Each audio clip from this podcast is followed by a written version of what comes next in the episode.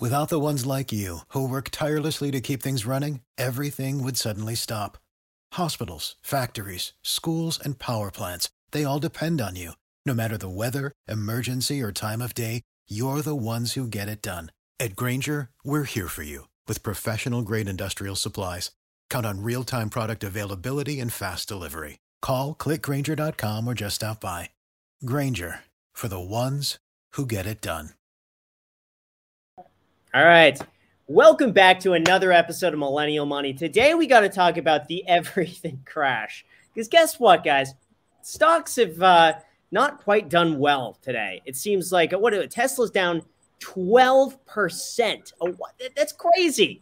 12%. Why? So many companies have also begun reporting earnings. The earnings aren't even that bad. But as soon as they report, boom, they just drop in the after hours. It's absolutely crazy. So we're going to be talking about those changes, some of the changes with the scare of the Federal Reserve, everything going on in the markets today. And Kevin, your incredible portfolio, we have to address that. You doubled your money in the last year. Thank you. Well, where do we want to start? Not on that.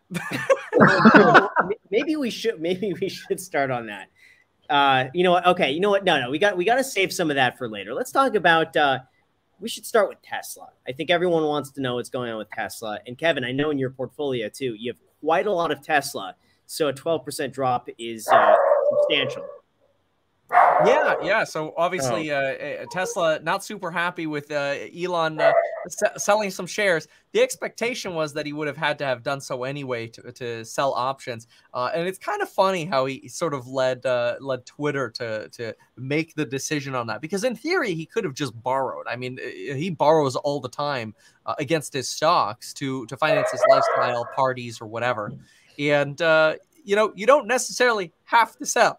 But so he gave some opportunity to the Tesla community, or maybe not just the Tesla community, because we pretty much think Elizabeth Warren was sitting there troll voting on Elon's poll when he asked if he should sell 10% of his Tesla stake to pay taxes, which obviously he's going to be paying a big amount of taxes on. But the expectation is the other half that he's keeping, he'll be able to pay off his taxes owed on other options. So it's like net by the end of the year. He's not actually expected to be out really any Tesla shares, since he's getting options and selling to cover taxes on them. If anything, he'll have a larger position. And folks are now speculating, what is Elon going to do with the rest of the money if he's got some money left over? So people are wondering, is he going to buy back into Tesla or SpaceX, or is he gonna just put it into Bitcoin and diversify, or is it Kevin, or Doge? I have a speculation on why Tesla was down huge. I think it's because Rivian IPOs tomorrow, and I think all that trader money. These traders want in Rivian tomorrow. A lot of people feel like that baby's going to pump like it's nobody's business. And, a lot of the money that's pumped into Tesla very recently has been trader money. So that's my speculation on why Tesla was down huge today. Ooh, so outside of the fundamental of having a larger sort of supply of sold stocks, the argument that perhaps, hey, if the momentum's over for Tesla, no matter what the rationale was for it, whether it was Elon or not, if the momentum's over for that, what's the next hot puppy? And maybe that's Rivian. Well, what's your take on the valuation for Rivian? Oh, man, I haven't got to look in depth yet, but I would guess it's probably overvalued significantly, and I will assume it will pump tomorrow, and it will be even more overvalued significantly, so as with most EV stocks. But I want no piece of that pie, but I know traders do, man. It's going to be the excitement tomorrow. I don't know what the exact they're supposed to price at. Did you get to see, Kevin, as far as share price goes? 77 is what I have. Am I 77, 78, something like that? What valuation does that give them? Also somewhere in the high 70 billions. I'll find out for sure. Maybe it was like 72. Don't be surprised if it shoots over 100 billion either. So I learned my lesson on Coinbase, so I don't think I'm going to do that again. Yeah. But Andre, just the fact that you're not buying in though means it's going to moon tomorrow. Oh, for sure. Yeah. As soon as if you bought it, the thing is going to tank. But I would have to publicly announce it, though. It doesn't affect it if I don't publicly say anything. The moment that I do, then it has the opposite effect. Yeah. Well, I think the thing is right now, Tesla has not really had that much competition. I mean, a lot of the EV competition is competition really just an electric vehicle. So if you want to get from point A to point B on an electric charge, great. There's some good options out there. But I think really what Tesla has is the technology and the data. How is Rivian planning to compete on that front in terms of self-driving? Do you know, Kevin? Well, I actually am working on a Rivian video that I have to finish tonight, and I have that section. I'll pull it up. Give me a second, and I'll show you what they've got. Okay. Yeah, and Amazon, if I recall, has a pretty good-sized investment. Amazon owns what? Is it 20%? I think it's 20% of Rivian.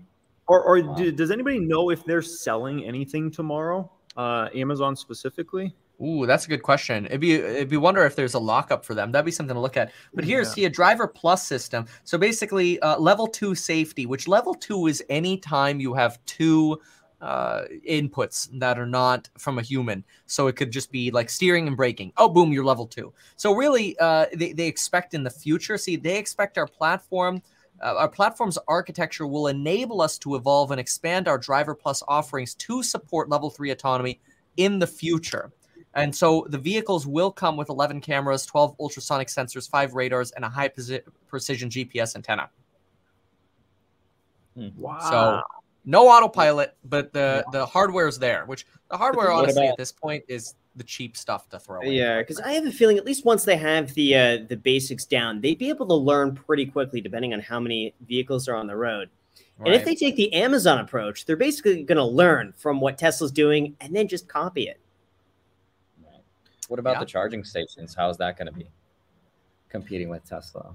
There's like a section on that too. I'll find it and I'll get back to you. Yeah, I'm trying to find out. So Amazon invested a couple years ago with $700 million, if I recall, but I'm trying to see what valuation Rivian was at that time. Were they at like a $2.5 billion valuation or so? They were super low back then. Yeah, Rivian. Wow. Rivian's invested $1.345 billion. I'm sorry, Amazon invested $1.345 billion into Rivian over the last 4 or 5 years, and they've invested in multiple different rounds. They've led multiple different rounds, and they even bought some bonds in July for about $490 million. So they're all in for like $1.8 billion into Rivian, and that's the reason this company has so much sex appeal right now is because Amazon and Ford have invested in them. Wow. Yeah. Well, what a steal deal Amazon got in this whole situation. They're getting a 10x, bro. Yeah. So I mean, the probability would be over $100 billion. Yeah. So Kevin, are people investing in Amazon to capture some of the runoff of Rivian? Because I doubt it. Yeah. I highly doubt that. Why is that? Because it's $100 billion company that maybe they have $20 billion stake in. $20 billion divided by Amazon's market cap, which is what you're buying when you're buying a slice of that, is 1.8 trillion, right? So 0.02 divided by 1.81, you're getting for every $100 you put into Amazon, $1.10 goes into Rivian via Amazon, right? Right. Got it. That's a great way of putting it. Yeah, and a lot of people don't even realize, how powerful Amazon is in terms of how many brands they own, outside of just Amazon, Amazon Web Services, obviously investments like Rivian, Whole Foods, Twitch. I don't think a lot of people realize how powerful Amazon is. It's incredible, just beast. And I think Tesla, a lot of people view Tesla as kind of like an upstart, where it's like all these startups inside one company. And so you're kind of getting like a holding company that's Tesla, but they can do all these things outside of that. And Kevin, have you seen the video? There was a gentleman that did a video, kind of went viral here on YouTube a couple weeks ago. And it was around Tesla launching a phone and that phone being connected to the Starlink platform and everything like that. Did you get the chance to see that? Nope. Okay. Sounds interesting. It is very interesting, and they go through, why Tesla would do this and how it would compete against Apple. And man, it was pretty fascinating, and it got me to think, geez, man, that is a big opportunity. So, but yeah, that's Tesla for you. People want them to do everything. So yeah, that's true. But they're talking about the Tesla air conditioner and all this. They got enough problems just trying to get a Tesla Cybertruck out. So but whatever. Are you guys buying Rivian stock tomorrow? I think I can get like $10,000 of pre-IPO shares at IPO price. Those might be worth like trading because oftentimes they purposely underprice the IPOs and they open up like 40, 50% up and then just trade them, you know? Right. So you would, so Kevin, so you would be a seller of those shares at maybe what, 100, 110 or like midday? Yeah, probably. I don't think I would hold the darn thing. I think I would wait for the crazy hype and speculation to go down a little bit, which you're going to have at the start here, kind of like Coinbase. But yeah, at the beginning, you know, remember Coinbase was like the biggest, most hypey crypto IPO that we have ever seen. And it's no surprise that as crypto fell, it fell. And remember, they're going through this, and this happens. You IPO to all of this hype. The hype dies and you kind of become a not sexy stock anymore. That's usually when you want to make your long-term investment. And then you grow with the company through the ups and downs after that. I think the worst time to buy is like right at the start, like IPO. I feel like you're just getting ripped off. Yeah. Right. And you know, stocks are old news, guys. It's all about this right here. Oh, God. You know, like you know why are you talking about stocks? Like, I talked to Jeremy. I talked to Jeremy earlier today, you know, how do you invest in Bitcoin when we told him he'd be up like 50%? Yep. Well, but if you bought Voyager stock 2 weeks ago, Graham, you'd be up 100%. Actually, I did 100%. Yeah. Well, I bought at 12:30 in fairness. Okay. Okay. What did you buy some Voyager, Graham, or you I did. You know, okay. So you're doing well. Well, I didn't buy at 12. I think I didn't buy a lot. I put a small chunk in there at like 13 or 14. I'm just going to hold it for a year and just see what happens. But okay. I think a lot of these cryptocurrency companies, I think over the next few years, I'm hoping they would do well, but I'm putting in enough where I really just don't have to worry about it either way. Well, yeah. If crypto does well, easily acquired. I feel like Voyager, could easily get acquired. Yeah. At this point. Yeah. But no, that's a good point. Yeah. Yeah. I'm talking to them for maybe like an equity deal or something. Cause I don't know. I love their stock too. And I love the VGX tokens. I want to get to 20,000 to get that extra 1.5%. Yes. How much are those right now? Like $2 or something? I think like $2 or $3, right? Oh, okay. Yeah. So you have to invest $60,000 in the Voyager token to get an extra 1.5%. Yes. What are the benefits of holding on to the token? Is it just you just hold the token?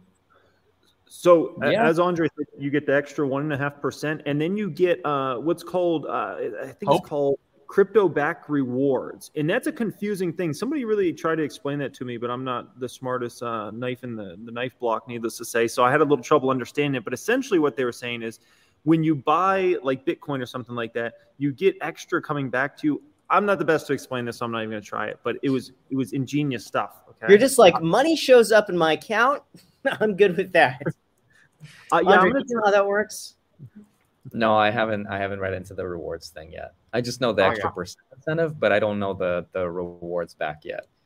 Right. I'm reading it right now. Crypto back rewards for every trade you execute on the Voyager app. A smart order achieves what's called price movement, which means Voyager scours the market to fill your order, beats the quoted fill price in the app. Okay, you'll receive 2 to 3x the price improvement normally given to customers. Interesting. So I guess they give you less of a spread based on that. That's kind of interesting. Yeah. Okay. Yeah. Well, the spread's a ripoff.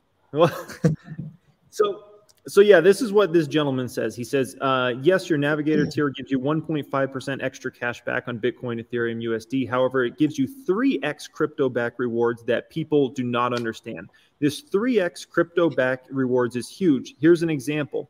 Typically, Coinbase, Voyager, BlockFi, etc. have some kind of fee or spread when you buy coins. Well, if the Voyager spread was $5 on a $100 transaction, that means you would get $95 of the coin. But with your 3x back rewards, you would get money back for every transaction to make the spread less. So that $5 fee might only be $2 because you get $3 in back essentially. So, and that's paid out in the first and the 15th through VGX. And this applies to all transactions, meaning buys and sells. This sounds like an ad. I'm still trying to figure out how they're paying such high interest rates on their crypto. Like I know they lend to institutions, but I don't understand why BlockFi and Coinbase and Gemini aren't able to compete with their interest rates. Like, that doesn't make sense to me. So I don't know. Yeah. I talked to Steven, their CEO, and he said that he has no plans to change the interest rates next year, which is a really bold thing to say. Like, I don't know how he's able to know that far ahead. So I don't know. Yeah. One of the many black boxes around crypto, we call that. So, did you guys see what is it? Evergrande coming back? That thing is like a zombie that just doesn't die. I don't know. I'm kind of scared of it. In what way is it coming back? I haven't followed it. So originally we kind of looked at like exposure to the U.S. market, right? We were like, well, how is the U.S. market exposed to Evergrande bonds? And it's very little. We're not really exposed. It's like 0.5% to the hedge funds. But that's not the real downside. Apparently, the real downside is they provide so much money in terms of loans to some of the smaller companies in China that if they fail, this could choke supply chains even more. And as we know, Papa Powell told us that supply chains are going to be an issue well into next year. And once we taper down all the way, and Kevin, you did a video about this, tapering down $15 billion a month until July 2022? After July, in July of 2022, we will know if inflation is bad, if that's the narrative we can continue talking about, because at that point, we shouldn't have such big, such a huge amount of inflation. But if the labor thing isn't fixed, if there's not enough people working, and if supply chains are still bad, which could be way worse because of Evergrande's collapse, then inflation could be a lot worse, even though the Fed's not really pumping money because supply chains might potentially be destroyed because of this Evergrande thing. Does that make sense? Businesses are just relying on them for loans. And so if Evergrande's not around anymore, I don't know. And obviously everything's made in China. So if we're not getting enough stuff made and shipped to us, that could be way worse. So by July, I would say Evergrande's going to be a much bigger factor than we think it is. Ooh. And you said by when, Andre? By when? July 2022. So we're tapering $15 billion a month off of the $120 billion that we were doing at the peak, which takes us to July. What? Can you clarify why you're making this connection between liquidity for supply and the Chinese real estate company? Yeah, because they still provide loans to all the other small businesses, right? Around Evergrande does. I know, which does not necessarily relate to real estate. There, make sense? I didn't know that Evergrande did loans. I thought they borrowed a crap load of money. But they have so many different companies. I personally, I don't know that much about the company. I know they've got a property management firm. I know they've got the electric vehicle firm. And then they've got the real estate division. Apparently, you're saying they do lending as well? Yes. Yeah, there's a lot of things that we're not told about the company. I just actually read a really great article about a private researcher who was just looking into this company.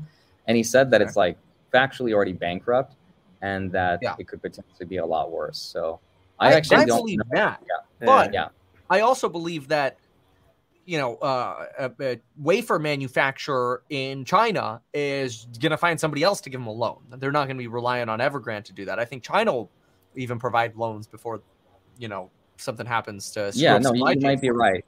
Sure. What article? You might be right. I'm looking for it right now. Right. I'll send it to you. Jeremy, what do you think? I think it's a mess that it's hard to get to the bottom of. I wouldn't be surprised if they were giving out loans and taking loans and loaning on the loans for all I know. And that's the thing. They could be receiving loans so that they could loan it out to somebody else. So if that loan defaults, then it trickles up. I wouldn't listen, at this point you could tell me anything with the company. I'd just be like, oh yeah, that seems right. I'm worried that a lot of those are already priced in. A lot of the fear that happened about a month and a half ago, a lot of people have already came to terms that something's probably not gonna go well with that.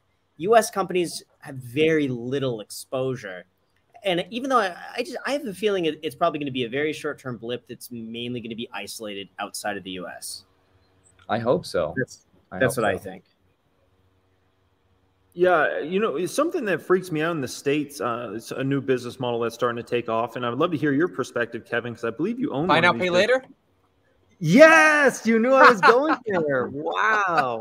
Yes. So what do you think about that? Do you think that's, you know, at risk at all? It's just, I don't know, man. It seems a little sketchy. Maybe it's because it's a new thing, but I'm a little skeptical. Look, buy now, pay later is no more than the online iteration of layaway from like the 80s that people used to do, which I don't know. I've never done anything a layaway, but here's the reality. Bank of America says somewhere around 70% of the people using buy now, pay later services have already maxed their credit cards. So it's kind of like their last resort to get into more debt. I think it's not a good thing for consumers to get in the habit of using. I don't encourage it. I don't recommend it. I think it's a bad idea. I think you should only spend money when you have the money to spend. So from a financial point of view, I think it's bad. From a company and profitability point of view, I would be happy to invest in it while times are good. Probably don't want to be invested in the company in a market crash because they got lots of probably subprime loans they're carrying. That's true. Yeah, no, that's exactly what I think. I'm like, man, you know, if you know, the economy really went down in a major way, I'm just wondering, you know, I think that would be the last thing people would pay, right? They would pay almost everything before they pay off, you know, some TV they bought, you know, on you know, whatever it is. So, yeah, what do you guys think about the middle class right now? And do you think the middle class is getting squeezed like nobody's business? Like you make $50K a year, $60K a year, rents are rising, gas prices are over $4 a gallon, I think, in most parts of the country. What do you guys just think about the state of the middle class in America with this, you know, I don't want to call it hyperinflation market, but this inflation market? Do you have any perspective on that? You lost me at the I word. Well, Kevin, let me ask you this. For the buy now, pay later, what's the collateral that they're taking besides just appearing on a credit report? That's it. Yeah. They're not coming to take your product back. Nobody's showing up your door taking your Peloton back.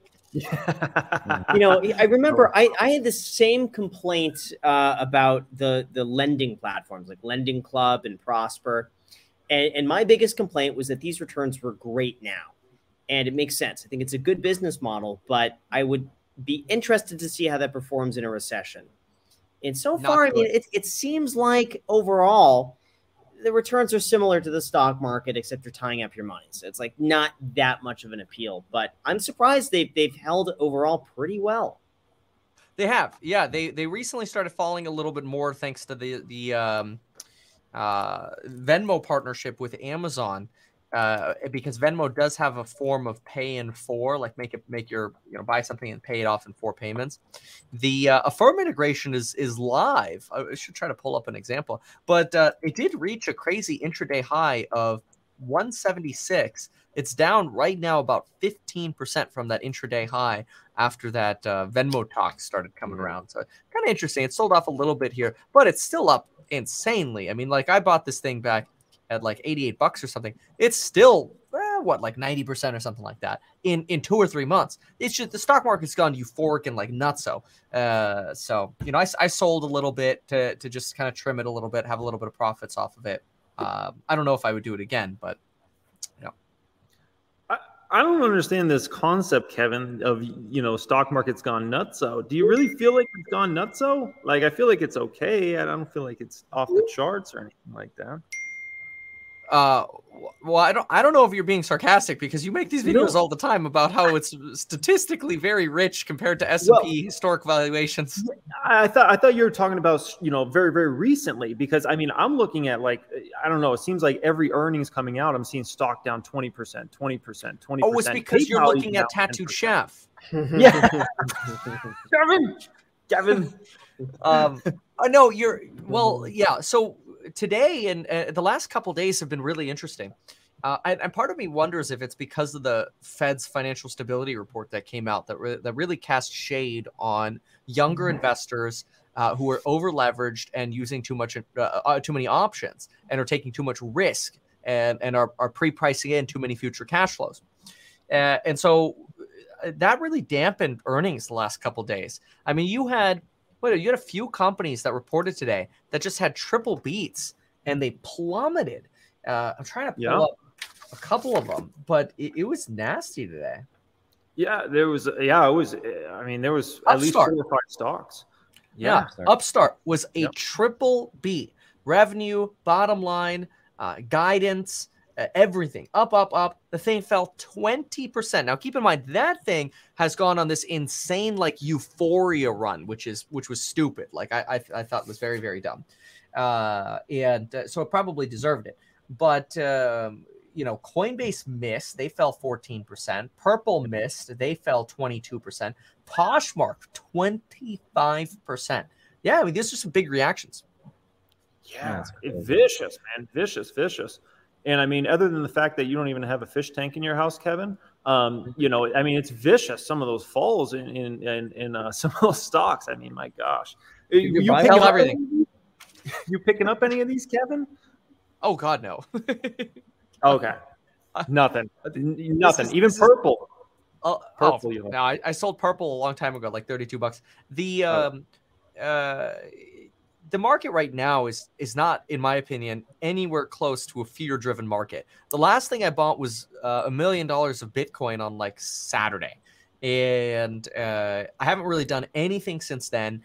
If anything, I just expect to sell a little bit more to trim some positions, maybe Etsy, Enphase, maybe some other things, just to I've got like 600K margin, pay that off, and just, you know, hey, if it falls, then I'll just rebuy the dip. If it runs, fine. I'll have a little cash on the side. Where are you buying Bitcoin on? Well, so I wanted to buy frantically on Saturday, so I kind of had to hurry. And so I had 550K of liquidity in Coinbase. That's my favorite place to buy is Coinbase Pro, because then I could transfer it to Voyager.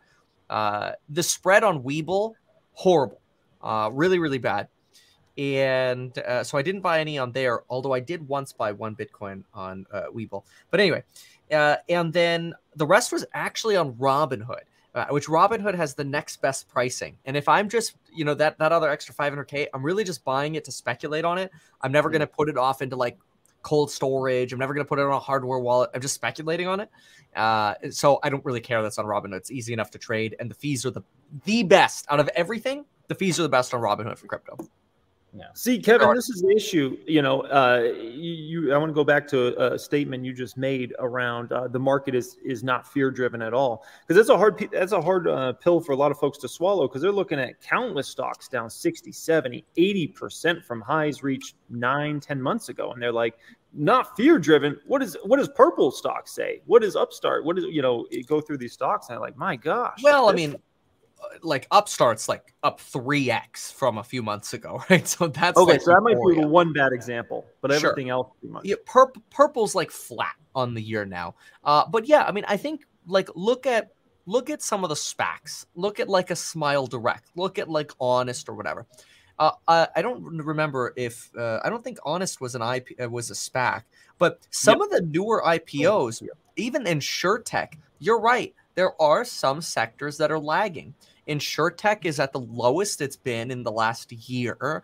Lemonade, Hippo, in my opinion, like I look at Owlet, the baby sock product, again, Smile Direct, some of these other companies. Oatly, huge Oatly discounts. What's it? Oatly? That was another big one. I don't know what that is. Oatly, that's the oat milk company that went public. I think it was over a $10 billion valuation. I think that one's down substantially, but I'm not 100% sure. Oh, wow. Yeah. I mean, I think there are some things that will always go through these sort of sectoral transitions where they're just going to suck until they don't. I mean, look at EV. EV was like euphoria between November, December, January, and the first part of February. Then it crashes in end of February, March, again in May. It stays in the toilet throughout the summer, kind of like crypto was in the toilet. And then it comes back. It just goes in cycles. I think sometimes we get caught in this trap of, oh, it's all got to move together. It doesn't have to. So that's kind of, I think, like right now, I think we're in a massive EV hype cycle. I think that's going to be really good for Rivian's IPO. I think they're timing it at the perfect time. Yeah. So, Andre, I got a question for you. How long do you think this current crypto cycle we're going through, which is a pretty positive one, Bitcoin just hit a new all-time high. I think Ethereum's right around all-time high. Do you think we're anywhere near a short term, let's call it top, or we still got a lot of, you know, several months to run here? Yeah, I've got a crazy theory that is kind of based on what Michael Saylor's been saying, which I think has a lot of validity to it. And basically gold going to zero. Yeah, eventually. No, no, basically what he's saying is this year we're going to have like another massive run up to maybe $100,000, $120,000, whatever it might be. And we could have any numerous amounts of trigger for us to get there, whether it's a spot ETF instead of the futures ETF. And some people are saying we're going to get the Ethereum futures ETF before we get a spot ETF of Bitcoin, whatever it could be. Maybe it's Tesla announcing that they're accepting Bitcoin again, right? Whatever it might be, it could trigger fall to $100,000. So we're going to ride it to like the end of this year, at which point, this is something Raoul Paul brought up, which was great. A lot of the people in the hedge fund space, they need to take profits off the table by year end, just to lock in their profits, to take their fees. That's just something they have to do, take it off their balance sheet, right? So when that happens, the market's going to take a dive. And that's what's going to make people think that that's going to be the beginning of the end of the bull run, just like we had in 2017. People are going to be like, that's it. That's the end. We got $100,000. That's the sell-off. Hey, so, Andre. Hold on. All right, you hear me? Okay. Yeah. No. All right. Was I breaking? Yeah. All right. No. I was going to say like timing wise, because you didn't mention anything about timing. So I was just trying to figure out if you want to say anything around like this month or anything like that. So. Yeah. No. You mean the run up to 100,000? Yes. Any time between now and the end of the year. What in the next 2 months? In the next 2 months, it's something's going to happen where it's going to trigger it to some ridiculous, crazy FOMO. At which point, towards the end of the year, people are going to anticipate that we're going to fall, and they're going to sell, they're going to front run it. Hedge fund people are going to lock in their profits. That's going to cause the price to go down. Again, retail investors, and you have to remember how many people started investing in Bitcoin this year. There were so many people that are not familiar with how Bitcoin cycles work. They're going to start freaking out, thinking like, oh my God, this is a crash. I'm going to sell out, right? But it's going to be like a fake dip. So in January, when the price craters, or sometime in January, February, and the price goes down, I don't know by how much, that's when these hedge fund people are going to buy back in, because they have to put in their money. The profits that they locked in, they're going to have to put it somewhere. And because there's so much demand from retail to get into this stuff, they're going to invest their money into Bitcoin. And that's what's going to cause the next run to, and again, the valuation sounds ridiculous, but it's like they're predicting anywhere between $150,000 to $400,000 in the high end for Bitcoin. So it's going to be a fake dump by the end of this year, or sometime towards, you know, the beginning maybe, when the hedge fund managers have to lock in the profits. And then we're going to go on the crazy upside. So it's going to be like a fake out, essentially. That's the theory that people are thinking. I just think that the longer Bitcoin is around, the more money is in it, the higher the price gets, the more stable it's going to be. So I would almost be shocked at this point if we see another 85% drop. Now it even seems like a 50% drop is substantial for Bitcoin.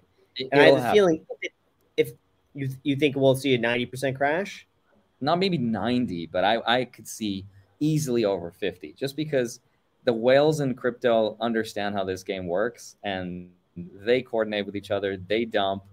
Bitcoin loses 80%. People are shouting, this is the end of Bitcoin. That's when smart money buys back in. That's when we ride to whatever, $400,000 by summer of 2022. That's when like it's going to be peak FOMO. That's kind of the play that I'm seeing, that the narrative going towards. So play at your own risk is like, I guess, the warning. Wow. That's a big statement. I mean, we did have a drop from, I think it was like 66 to 29 at the lowest. It's about a 50-something% drop. But I'm thinking once it gets above, I don't know, 100, 150, if it gets to that point, maybe we're not going to see as much volatility as we have in the past. No, but listen, if we get super frothy to like 250, 300,000, it could easily go back down to 50,000. But I think it also depends on how quickly it does that. Is it doing that within like a few months? Is it doing that over the course of years? No, that's probably going to take weeks to go from that to 50 or 40 or wherever we're going. So anyway, it's just, yeah, there's going to be a huge fake out, and then we're going to go to the moon. That's how if I could speculate, if I could guess and put in my 2 cents as far as the prediction. So Jeremy, when are you buying Bitcoin? Well, I technically own a very, very small amount. I just got it deposited into my account from Voyager, actually, because I have an affiliate link. So, which means the top has been reached in Bitcoin. Get out now while you can and get ready for that baby to tank. Andre's 65% coming, so the top is in, folks. Jeremy, I could see people like Jeremy sell out because he gets scared. He's like, I knew this was a scam. Oh god! Smart money buys back in. What do you think, Kevin? Do you think that's going to happen? Do you think there's a chance of that happening? Well, I would separate. Like, I would divide smart money. I would say that. People who invest other people's money, a lot of the institutional investors, I think they tend to be sometimes a little bit later to the game. I think the people like the Michael Saylors, right? The OG kind of buy the dippers. They're the ones, like, I feel like that's kind of like your smart money of crypto. And then you kind of have like the smart old money. and I feel like they're slower. And the reason for that is, a lot of that old smart money still has trouble convincing their clients why they're investing in crypto. And if Bitcoin just sold off 50%, I do not see a lot of money managers going, hey, investors, time to YOLO in and buy the dip and hodl. You know? Yeah. So I think we have to segment, like, I mean, maybe like the new smart money people who are like pro crypto, those new institutional investors, they'll get it. They'll do that. But the old guard's going to have a problem. They'll come in later.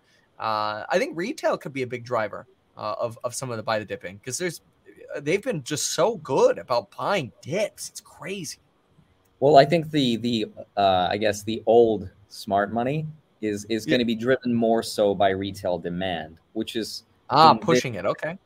Yes, which in this theory, again, should happen in the next 2 months or so. That's theoretically. And, to push it up rather than push it down. Right. Yeah. Oh, right. Okay. Okay. Yes. Yeah. Sure. I mean, what you said about the spot ETF is going to be huge. I mean, you saw Bitcoin move, 10-15% on just the Bitcoin futures ETF, which was total bull crap. It's not even the underlying asset. It's lame. Yeah. Yeah. No, I think trillions could flow into the market as soon as we get a spot ETF. And again, that could be the trigger. That could be the trigger to get us to 100 this year. Or maybe, yeah. Wow. I still think we're probably maybe, I don't know, six to 12 months away from getting an ETF. I think the SEC is so concerned about regulating payment for order flow and doing their investigation on that. I think it's going to be quite some time before they ever get around to like a proper Bitcoin ETF. That could be true, but we don't need the spot ETF to get that FOMO triggered. It's just one of many catalysts, I would say. Yes. So I'm not depending on it this year. I think you're right. It's not going to come this year. Yeah, I think we're more likely to see Robinhood listing Shiba Inu. Which you said is more stable than Tesla this week. Which is nuts. I've been watching some of these cryptocurrencies, and I'm surprised. I mean, now, granted, a week and a half is not really long enough to get a good sample size, but it's held steadier than Tesla for whatever that's worth. I actually had my friend Pro. Do you guys remember Pro, the Dogecoin millionaire? Heck yeah. Yeah, he actually just YOLO'd $100,000 into a very speculative crypto, and I tried to convince him and talk him out of it. He just wouldn't listen. He's like, "Listen, sweet, YOLO." I'm convinced with him. You're never going to be able to convince him otherwise, because he proved everybody wrong. When he invested his life savings and maxed out his credit cards to invest in Dogecoin, and he was right. There is nothing that you could tell him that will convince him otherwise that he can't do that again. And so I'm really interested to see it. This will now I would say you could get lucky once. Everyone could get lucky once. Fewer people can get lucky twice. If he gets lucky twice, I think people are probably going to start taking him pretty seriously. And if he could do that a third time, then I would say he could establish himself as an expert. Let's You just gotta make who said this? You gotta make 3 guesses consecutively correct, and then you could call yourself an expert. If he can get that third time right, I'm gonna force him to create a YOLO ETF. Just a YOLO ETF. That's gonna be just the investment. Yeah, Lawrence J. Peter. Make 3 correct guesses consecutively, and you will establish a reputation as an expert. Nice. That's what it takes. It's 3. He's on step 2. So he's got to make step 2, turn 100K into $1 million, and then do it once more, and he could officially be an expert. Well, at this rate, I wouldn't be surprised if he actually does it. So I don't know. Let's I want to see what it is, but then I don't want people to complain and say, like, oh, you're bumping this coin. No. Listen, I'm rooting for it. I'm rooting for him because I really like his energy. He's a really positive guy, and I mean, I'd love to just see his witness this happening again. Who knows? Witness greatness. Great, the next Warren Buffett in the making. Let's see. Yeah. For the ones who work hard to ensure their crew can always go the extra mile, and the ones who get in early so everyone can go home on time, there's Grainger, offering professional-grade supplies backed by product experts so you can quickly and easily find what you need. Plus, you can count on access to a committed team ready to go the extra mile for you. Call, click Grainger.com, or just stop by. Grainger, for the ones who get it done.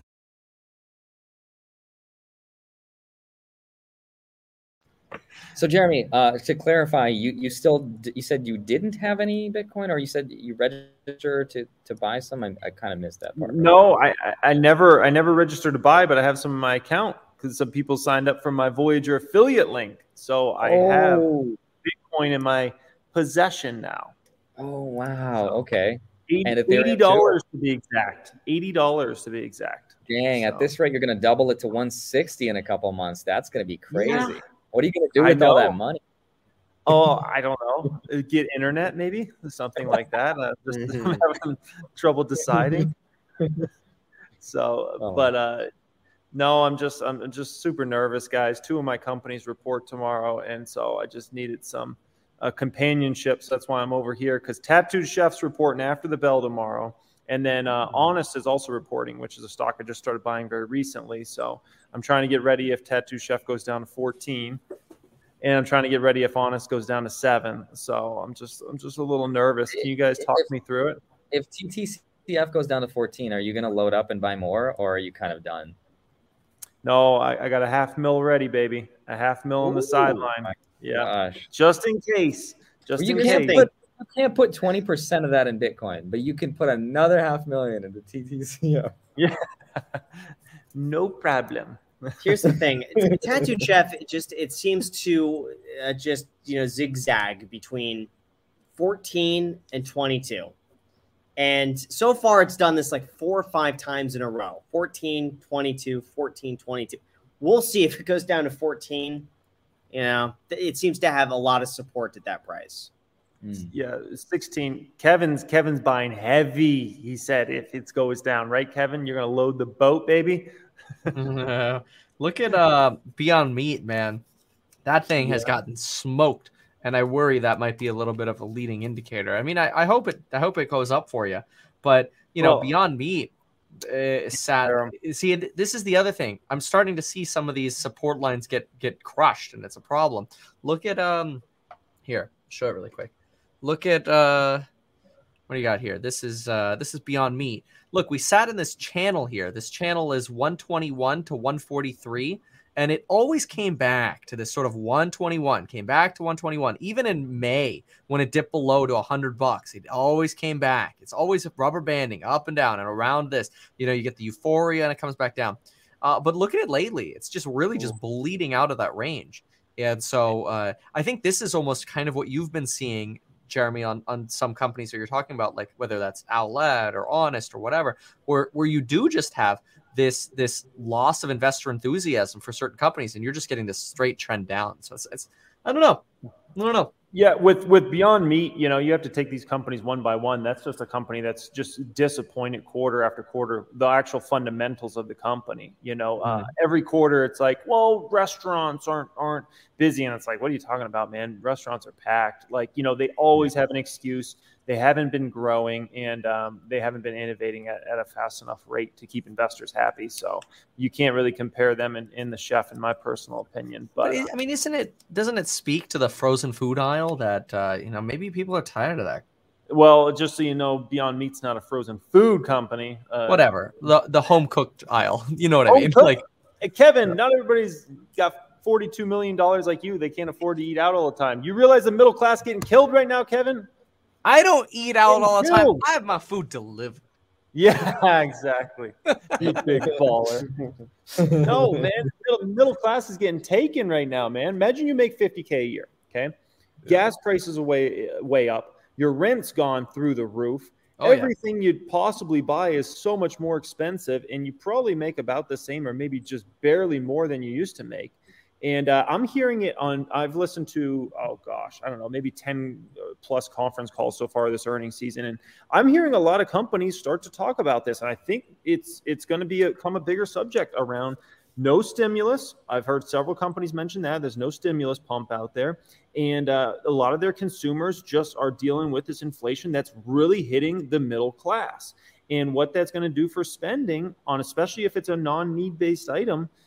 You know, I think this is going to be a bigger subject as time goes on, kind of like inflation. Remember, I think even on here, we talked about inflation really early. And then over the next few months, inflation became a big thing. And now, you know, inflation has been the talk of CNBC all for the past, I don't know, 4 or 6 months. I think this is going to be a bigger subject that people should pay attention to because, you know, I think this inflation is really hitting the middle class. I'll be completely honest.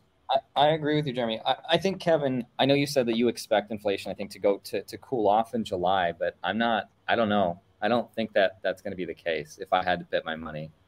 I think the supply chain issues are still going to persist. And I think that labor shortage is still going to be a problem as a result of, you know, price increases because companies have to compete for people and pay them more and pass off those price increases to consumer goods and services. Some of the zip codes I'm looking at for rentals, like I have like 2 or 3 zip codes I look at in Vegas, there's like no inventory. There's nothing in the rental market. And of the ones that are, they're up like 30%. It's insane. But I don't know. I would bet my money on, I think we're still going to see a lot of inflation by July, which is going to be scarier because then we can't blame the Fed on anything. We can't be like, oh, well, it's the Fed printing money. It's going to be like, oh, the Fed lost control of inflation. And that's when the real narrative's going to start. Yeah, that'll be interesting. I mean, look, I'm not going to put a time on when I think inflation is going to go down. I look at my core investments as, hey, what's going to make me the most money over the next 20, 30 years? In 20 or 30 years, I'm going to look back and I'm extremely confident, like 95% confident that at some point in this decade, we will be looking at a massive deflation in prices.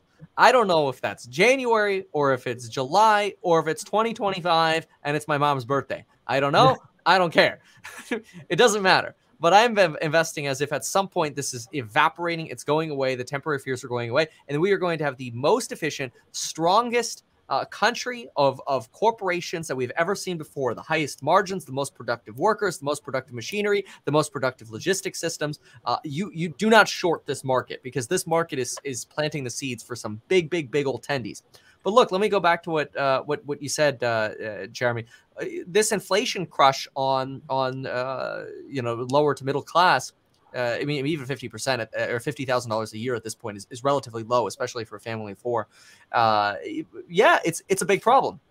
And if anything, I actually think that's bullish. I hate to say it, but for buy now, pay later, because people are going to have to borrow more. Now, that's horrible for their personal finances. It's great for buy now, pay later and lending companies as long as markets are good. You know, if markets start turning, you start getting into a debt crisis. Well, this is going to be a big issue. But you know, right now we don't have liquidity issues yet, at least not here in America. You know, Evergrande's got the problems. But the other thing to just mention to folks is because I see this all the time, like on Reddit or in comments or whatever, people like, oh, you know, I make $50,000. Somebody wrote on Reddit the other day, I make $50,000 a year in Florida, and all these rich people are coming in from New York and buying homes out here, and they're working remote, and I'm getting priced out. Well, this is where I hate to be blunt, but I'm going to be blunt and say it. Get off your ass and pick a different job. That's really harsh, but you're not going to make it. If you want to make it in the job that's paying you $50K in this kind of environment, when we do have inflation and it's very, very difficult to get by, you're probably going to have to move to like Ohio or something where the cost of living is way lower. And then you can live more well out there. But complaining and hoping for a market crash because things are expensive relative to your income when other people are getting jobs that pay more, that's not the market's problem to solve. That's your problem, your personal problem to solve.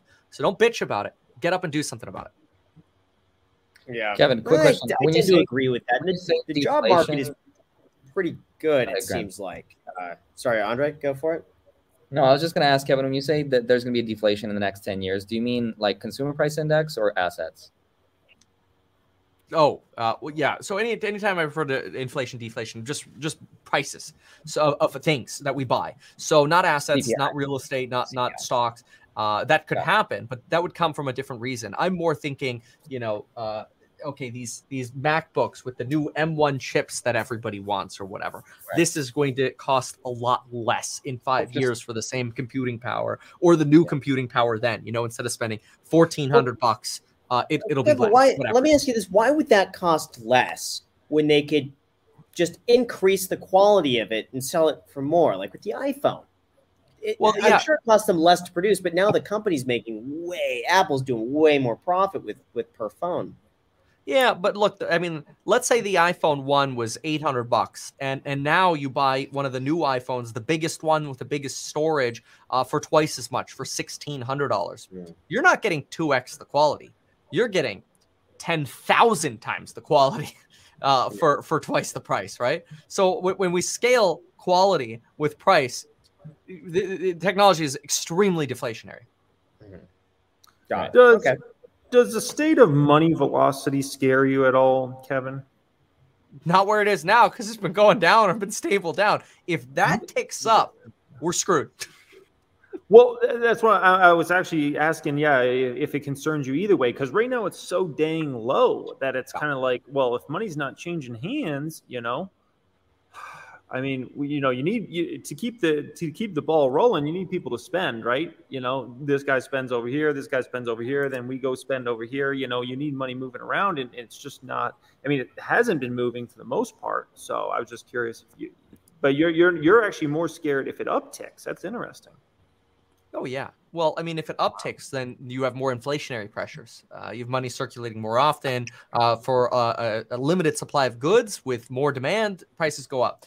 So the velocity of money being down could be, and I mentioned this at the beginning of the pandemic. I don't know if I'm going to end up being right, but I predicted that the 2020s will be a frugal decade where we have now millions, tens of millions, hundreds of millions, well, probably, of people who are more concerned about their personal finances, who are more concerned about investing and making sure that when 2020 rolls around, they don't get screwed, that they're ready to invest, that they're already invested, and they're trying to get out of debt. They're increasing their income. And look, you know, I ranted about people getting a higher paying job if things are getting pricey.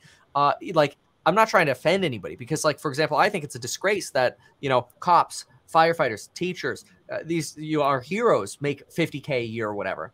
But look, the reality is you're just not going to be able to make it in certain areas on that salary. And it's just that I feel like that sometimes that tough talk that's needed to make hopefully folks think like, okay, is there something I can do that's going to pay me more money in the future? Wow. Yeah. So I want to come back to that. But first, I just want to say thank you to everybody that ever supports our channel, the members only chat, everybody that smashes a thumbs up button. We appreciate you guys. Thanks for being subscribed. We love you. But Kevin, I mean, I don't know, man. This money velocity thing is freaking me out because I was looking at the chart the other night, and I'm just like, oh my gosh, it's so out of control low. And is it gonna? Do you think it's gonna stay like that? Are you predicting that it's really gonna stay that low? You know, because I'm just trying to figure out like where are we going here? And Graham and Andre, if you got any thoughts on this, jump in too. I have no idea where it's going to go. I think just based on, if I was going to throw a guess out there, you know, again, frugal decade, people are potentially, maybe people will invest a little more and save a little bit more and spend a little less, even though we have more money. So net spending is up. We have all this extra money potentially because of stimulus and all this. Remember that when you put money into a savings account or a stock, the velocity of money is like 1.4. It's dead low. You go spend it on a computer, it's like 5 or 6. It's extremely high. So more people investing, which is what we've seen, does correlate with a lower velocity of money. The tough thing is that it makes sense. Like, people don't want to spend because they see the market going up so much. And they're thinking, why would I spend money on that Apple computer when I could invest it and the market's going to bring me another 5% a week? Kevin, that's Andre, or Graham, you really think the masses are thinking that? I think enough people out there, especially the fact that I think it was like Fidelity said they got, I forget how many millions of new users that they got under the age of 35. Yep. It was enough that they wanted to redirect a substantial portion of their business to attract a millennial audience because they're investing and they're saving their money. And I think the more the market goes up, the more people are tempted to want to participate. That's what I think. No, that was just all the people in my private stock group that graduated from Robinhood to Fidelity. But Kevin, do you mind pulling up that chart if you can, please, from the St. Louis Fed or whatever? Because I don't think a lot of people have ever seen that or know what we're talking about. And it just shows over the last 5-10 years, you know, money velocity. So, Andre, you got any thoughts on this? No, I tend to agree with the general sentiment, but as far as like numbers wise and its effect on the general rate of inflation, I don't know. So yeah, that's the velocity of money right there. You could see it's like, look at that. Wow, look at that. That's insane. It's like non-existent. So people are socking away money. I could see that. Wow. Yeah, and look at how it was so consistent for, you know, a decade or two. And then just, you know, very, very recently, it's really gone off the, you know. This year is 1963. That's crazy. Yeah, so you can see we usually trend around 1.6 to 2 very consistently, right? Yeah. And then we have the dot-com bubble right there. And then right about there, interest rates just plummeted. I'm wondering how much of that is correlated to low interest rates. Same here. Yeah. Right here. The recessions are driving this down. Yeah. Yeah. And then it never comes back up. Right. With the exception of here. Oh. Yeah, we could also look at the personal savings rate. I'm not sure if you could pull that up. What sort of correlation that has with that. That dropped substantially from the pandemic highs. Did you guys see that? Yeah, the pandemic high, I think, was 20%. And now, but it's still, I believe it's still significantly higher than what it was back then. I think it was like 13 to 20%. And then it's down to like 6 or 7, which is still historically pretty high. So people are saving more money. Right. I don't know. You going to pull something up here, Kevin? Sure. Okay. There we go. Kevin, personal savings rates. I see it's come up. It's come down a lot. Yeah. Does it go back further than that? Can we go back and like do the max? Yeah, right there. Let's see. All right, so it's still higher than 2005. No, yeah. Yeah, here's all the wrong way. Dang. Whoa. Look at that. That's when everyone's buying houses. Yeah, in 05, 2.1% personal savings rate. Wow. That's paycheck to paycheck right there. It is. Wow. Listen, Jeremy, if you're talking about the middle class not saving, I mean, this is historically, yeah, they're saving almost 3 times as much money today as they were throughout the 2000s. Yeah, but my concern here is look at how fast it's dropping. Where's it at now? That's looking at September. Where did it drop in October? Where's it going to be at in November? This is stimulus. This is pure stimulus. Look at this. Yep. April, stimulus check. January, that was the December stimulus check. And then Biden gets in, right? We get the February stimulus package, which you got the money in March. Yeah, so I think we're still too volatile to say where it'll settle, because if you look at even 2011, 2000, 10 years ago, it's about the same rate, 2011-ish. Keep going further. Yeah. There we go. 6.5, 7, 8. Yeah, yeah. So I don't know. I would say we're kind of settling to the average. We're not particularly more. I wouldn't say that. I wonder what happened here. I still think 2012. Oh, yeah. December 2012. Gosh, what that wasn't like no Cash for Clunkers was way earlier. This was rates started going up like crazy over here in March of 2013. So hold on. When interest rates are going lower, what's the correlation here to personal savings rate? I don't know that we could say. I don't think there is one. Okay. And this is why I truly. This is why I truly think the most important thing to watch over the next 6 to 12 months is the middle class, and keep an eye on these sorts of things, because it looks to me like people are blowing through the savings. I would assume right now today, if we were to get a live chart of that, which we can't, I would assume it's probably quite a bit lower, and the middle class is getting squeezed by inflation, and the middle class at the end of the day is really what drives or doesn't drive this economy and company earnings. And so I don't know. I think it's going to be I don't know what happened to Graham. Graham's like, middle class, I'm out. I don't want any part of the middle class. I'm leaving. And not relate. No, but anywho, yeah. So to me, I think that's the most important thing to pay attention to over the next 6 to 12 months is the middle class and the state of the middle class. Jeremy, how much do you think this whole meme economy plays into this whole thing? Because do you think that with just how much that's been publicized, people are investing a lot more? And do you think like it could continue, or are we in a new paradigm, or do you think that's going to end and then we're going to kind of revert back to the mean? I think whenever you're in a bull market, and obviously stocks and crypto have been in quite a bull market since basically March of 2020, right? I think that just you like take on more and more risk. I think about when I got started in the stock market. Graham's back. I think about when I got started in the stock market in like, it was like, 2008, 2009, it was a really, really, everybody was so scared. People didn't even want to think about investing, right? So I was kind of brainwashed early on to invest in safer stocks. So a lot of my early stocks were like Walmart, Kimberly-Clark, Conagra Foods, like very, very boring stocks, but that was the play, right? And so right now, if you've made a ton of money, it's like take the most risk possible. Put that 100K in whatever's the most speculative crypto. As soon as people really, really get hurt, that's when everybody kind of wakes up and they're like, oh, man, yeah, I don't know about this, right? But it takes pain to get to that place where you kind of find a fine balance there. So that's my opinion. But yeah, there's no doubt there's more people investing than ever. Yeah, and that kind of correlates. The savings rate that Kevin was showing us is correlating with recessions, right? So the crazier the economy, the more of a worse recession we're in, the higher the savings rate generally tends to be, and vice versa.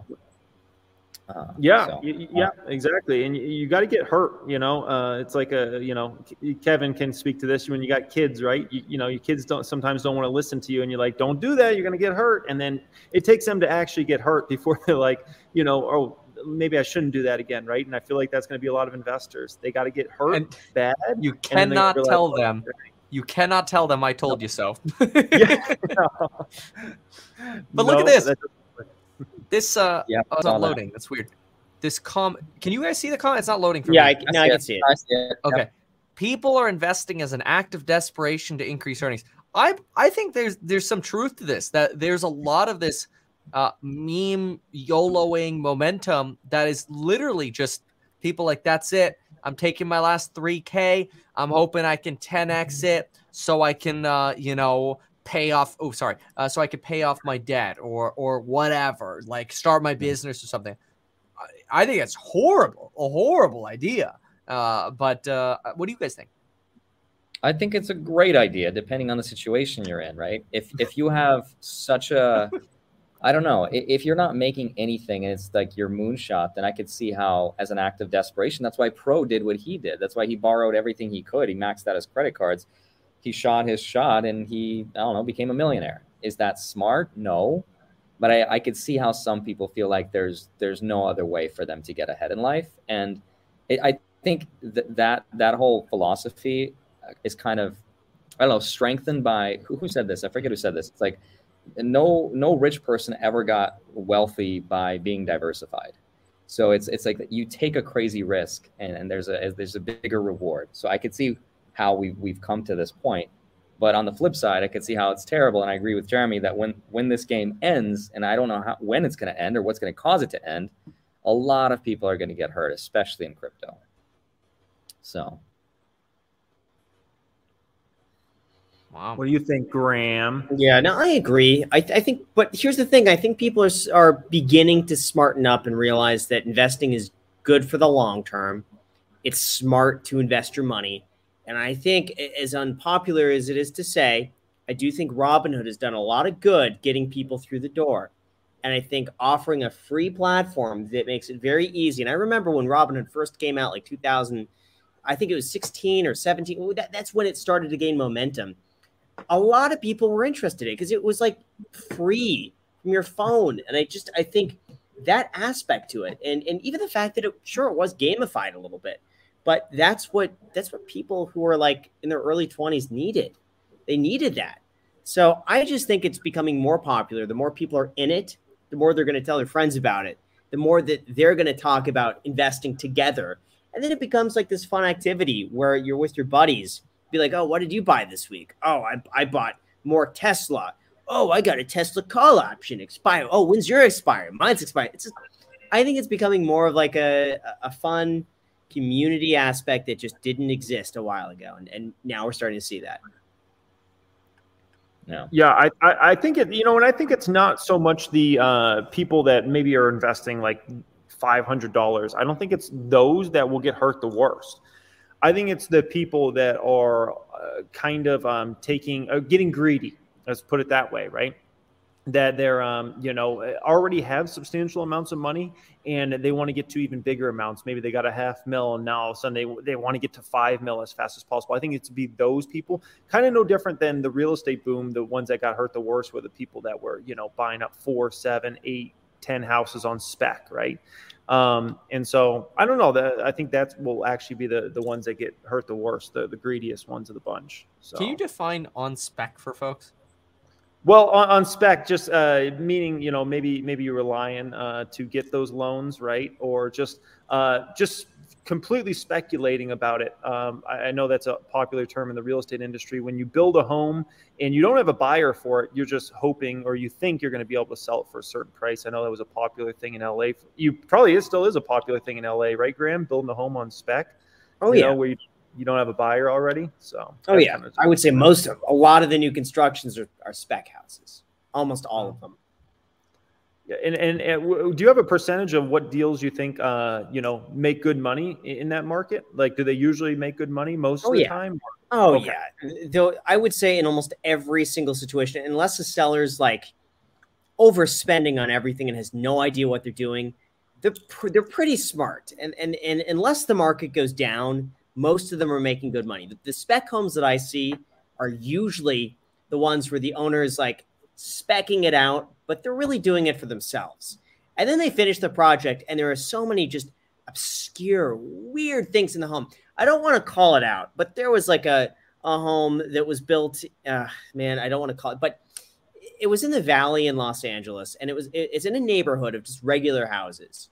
Like normal 3-4 bedroom houses, 1,500 to 1,800 square feet in a normal neighborhood. And right in the middle of the neighborhood, there's like a 15,000 square foot mansion on the corner that takes up like 7 lots. And it looks like a castle in the middle of it. And the owner built it to sell it. And this was, I think, in like 2006 or something. The market just crashed. But this dude not only built a home that was so unique to the area, but he also built it for himself secretly. I mean, it was just a disaster. The home is horrible for the neighborhood. Absolutely horrible. So those are the ones that lose money. But I'd say most that do it smartly in line with the area, you're going to do well, as long as the market doesn't take a dump. Mm-hmm. Yeah. As long as the market doesn't take a dump, that's a good way to put it. I feel like that's always what we say. Oh yeah, this company should do well as long as the market doesn't take a dump. I'm gonna be right unless I'm wrong. Yeah, basically, you're guaranteed to make money unless you're not. So unless you don't. unless you don't. But there's a good chance you will. Who knows? Maybe. So on real estate, do we just do a quick thing on maybe is the real estate market going to crash? And then is there anything else to talk about? We kind of talked a little bit. I want to get your thoughts, Kevin. Here. I think you should give your recap about what you think is going to, what your prediction is for the market for the rest of the year. You've talked about an end of year rally for basically the entire year. You've mentioned end of year rally.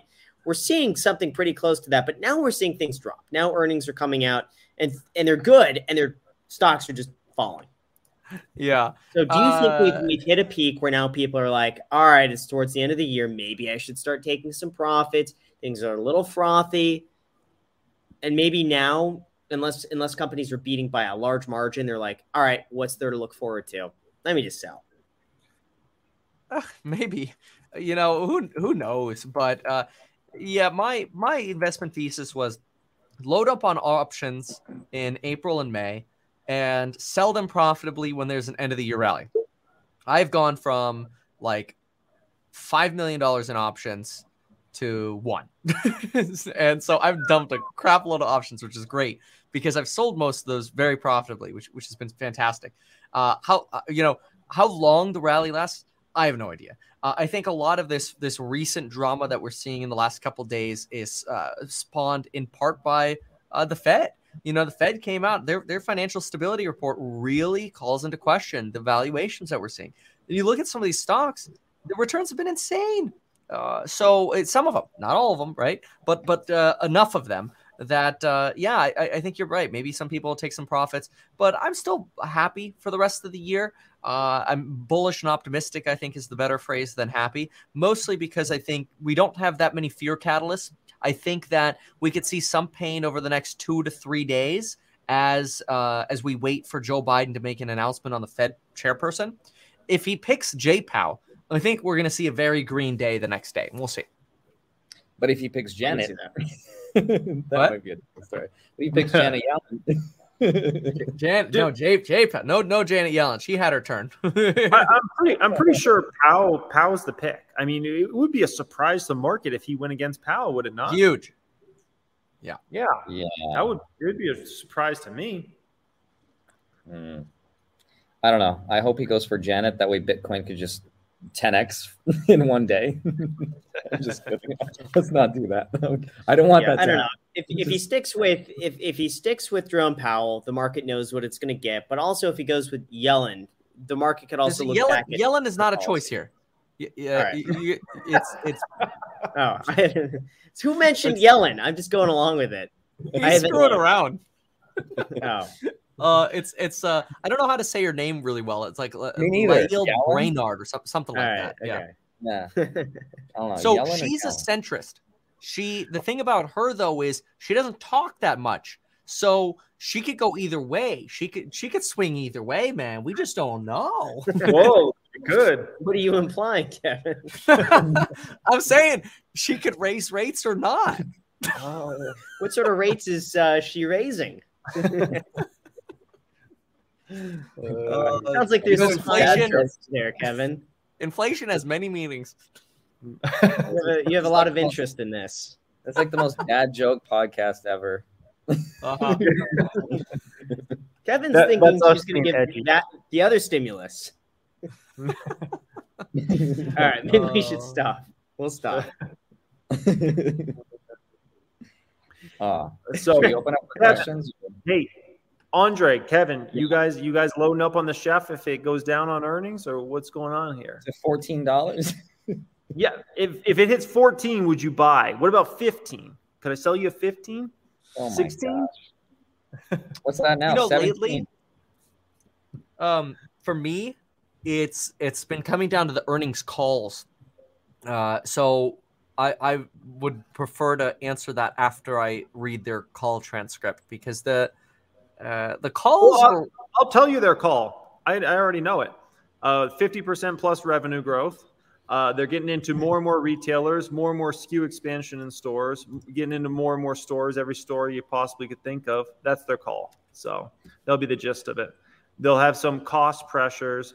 They're going to have not the greatest margins in the world, but they'll have margin expansion next year. There you go. That's the whole conference call, Kevin. You don't even need to listen now, okay?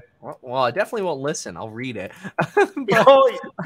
you read it, Kevin? I like to listen. Really, you read conference calls, huh? No, because if I read it, I could sit there and make notes, and I can draw like question marks and stuff, and I can go at my pace rather than waiting for the stupid music and all this bull crap. I don't have time for that. Well, Kevin, so okay, I was going to tell you, if you download the Hungry Bowl app, you can put it at 2x speed. How does that sound? 2x speed earnings calls. The best feature you got in that app right there. I really like that. We got to have something, man. We'll just take that. That's very, very good feature. Just, you know, honestly, just change the name to the earnings call app and you'll connect. Carve that part out and sell that as a standalone app. Okay. I'll sell it to you, Kevin. Oh, thank you.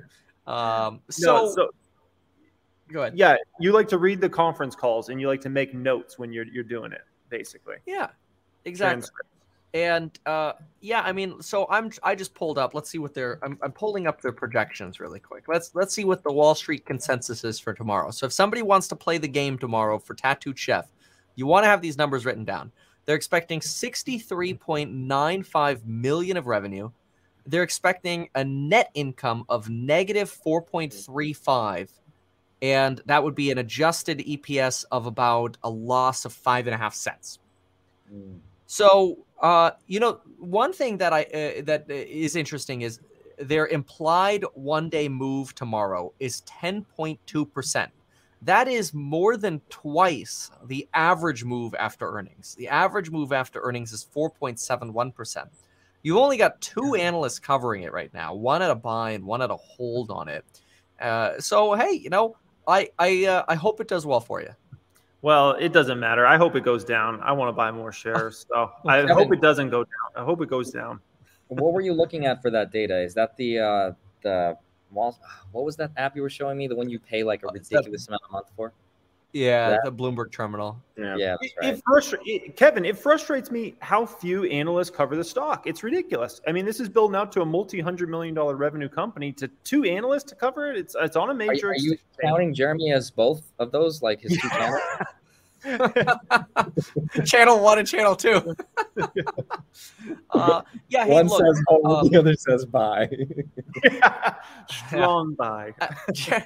And Jeremy, the forecast is that margin gross profit is expected to go from 18.3 to 22% next year. That's great. Hopefully the biggest concern, now I remember, the biggest concern I have for this company is not so much the gross profit margin, which is really going to be the cost of foods. Inflation pressures are going to wear that down. I agree with you. The biggest one for me is actually going to be EBITDA margin, because that's where you're going to see the advertising expense. So what I would do, probably the biggest metric that I would look at tomorrow in that earnings statement is I would want to see how much did our revenue go up quarter to quarter, and how much did we have to spend on advertising to get that? And what was the advertising growth percentage? If they doubled their advertising spend and they quadrupled their revenue, then that's phenomenal, right? So just as an example, that's what I'd be looking for, probably. Interesting. So you're the advertising line is actually what you're going to be most interested in. Interesting. Yes. Okay. Wow. Yeah, and they've hardly ever spent. So the percentage you'll see advertising go up will probably be substantial because they haven't really spent any money. But so I think it would be more important to look at the dollar amount rather than the percentage amount. I mean, because the only reason I mentioned percentage is I don't really care about the revenue is supposed to be exploding as well, right? So all of the numbers are relatively small right now. I would just want to compare those two. So the percentage growth of revenue to percentage growth of advertising, because the thing about in my opinion, the food biz is when you advertise, you're kind of hoping to realize those conversions within the next few weeks. Obviously, you hope to build a loyal customer for the long term to where you don't have to advertise to keep attracting them. But the problem with the food industry is you literally have to convince these people every freaking time they order food to get Tattoo Chef. That's hard. And so advertising is to some degree necessary. Yeah, I feel like, man, personally, I feel like there's a lot of wasted money in the advertising industry when it comes to food and drink. Like, you don't need to sell me to buy another Pepsi Max or a Coke Zero. Like, I'm going to drink one of those, two of those every day, no matter what. Like Coca-Cola, Pepsi, you don't need to spend any money to get me, right? So, you know, In-N-Out, well, In-N-Out is a bad example, but, you know, if I feel like a Chick-fil-A, like Chick-fil-A doesn't have to run an ad to get me to go buy some chicken nuggets at Chick-fil-A. So I don't know. I feel like there's a lot. I feel like that's one of the industries where they waste a lot of money. But to get a new customer, if they're that loyal customer that's going to spend hundreds of dollars with you year in and year out, or thousands, which would be a big number, right? Jeremy, why is the EPS expected negative? What did they do? They're dude, like, this is a huge growth company. So essentially, I mean, you're you know, advertising, obviously, when you're scaling a business, like, you have all these, you know, new employees, new costs to the business, and things like that you just can't account for, right? Or you just, you know, you're not ready to focus around profitability. So as a company gets more mature, and there'll be a day when Tattoo Chef only grows 5% revenues or 10% revenues, that's when it becomes profitability. And if you built a successful food business, those businesses are incredibly profitable, right? And so right now it's all about revenue growth, except for Kevin. He's focused on the advertising, which I don't think is a bad idea either. I think that's what's a golden standard in the food industry as far as, like, from a stock perspective. I mean, Tyson, probably Tyson. Look at Tyson's stock this year. Ripped. Mm-hmm. So good. Mm. Yeah. Yeah. Tyson, Unilever, they have some food business, but they have some other businesses. You obviously have, what's the huge one? They're actually a chocolate bar business. The chocolate. Oh, Hershey's. Oh, man. Well, Mondelez. Yeah. Hershey's is a beast, but no, it's a bigger one. Mondelez. Mondelez, there we go. Mondelez, yeah. Two for two, let's go. You just gotta get one more, Kevin, and you're an expert. I will say the drink industry is better than the food industry. The amount of giants in that industry is crazy. You know, you look at Coca-Cola, you look at Pepsi, which Pepsi has a food business, a snack business as well, right? Anywho, and then you got Monster, you got Red Bull. I mean, you got so many companies in the drink space that have tens of billions or hundreds of billions of dollar market cap. It's incredible. So, but Graham, we want to hear what you buying, what you buy this past week. You got any? Oh, geez, what did I buy? Bitcoin, Ethereum this weekend. So, like, Saturday, Sunday, I was buying. I think I bought 3 or 4 Ethereum. Wow. I always buy just a fraction of Bitcoin. But let's see if we go through. What did I buy? S&P, really the S&P, and then I bought Canopy Growth, believe it or not, at 1165, because I saw a huge dip, and I was like, listen, at this price, I may as well. I bought in higher than that a while ago, and I was like, may as well. So, and then more Alibaba in the 150s. Oh, but that was on Friday. So what is this, Tuesday? So I guess and then just really S&P 500. Interesting. Yeah, I was going to say, man, you buy every stock that's dipping right now, you're going to be out of money quick with how many of these stocks are 20%. True. Oh, gosh. So, Graham, you want to take us home? Yes, guys. So, really quick, make sure to subscribe if you're watching this right now. Now is your sign. This is the time. This is the best time there's ever been to subscribe, because it's totally free to do. Costs you nothing, and you get to see us live once a week. Also, make sure to destroy the like button for the YouTube algorithm. Helps out a lot. We also, we got the clips channel down below in the description. If you ever miss an episode, you just want to see the clips, don't miss an episode, but also subscribe to the clips channel. Thank you guys so much for watching. The link to that is in the description. That's it. Like, subscribe, clips channel. That's it. Thank you guys so much for watching, and until next time.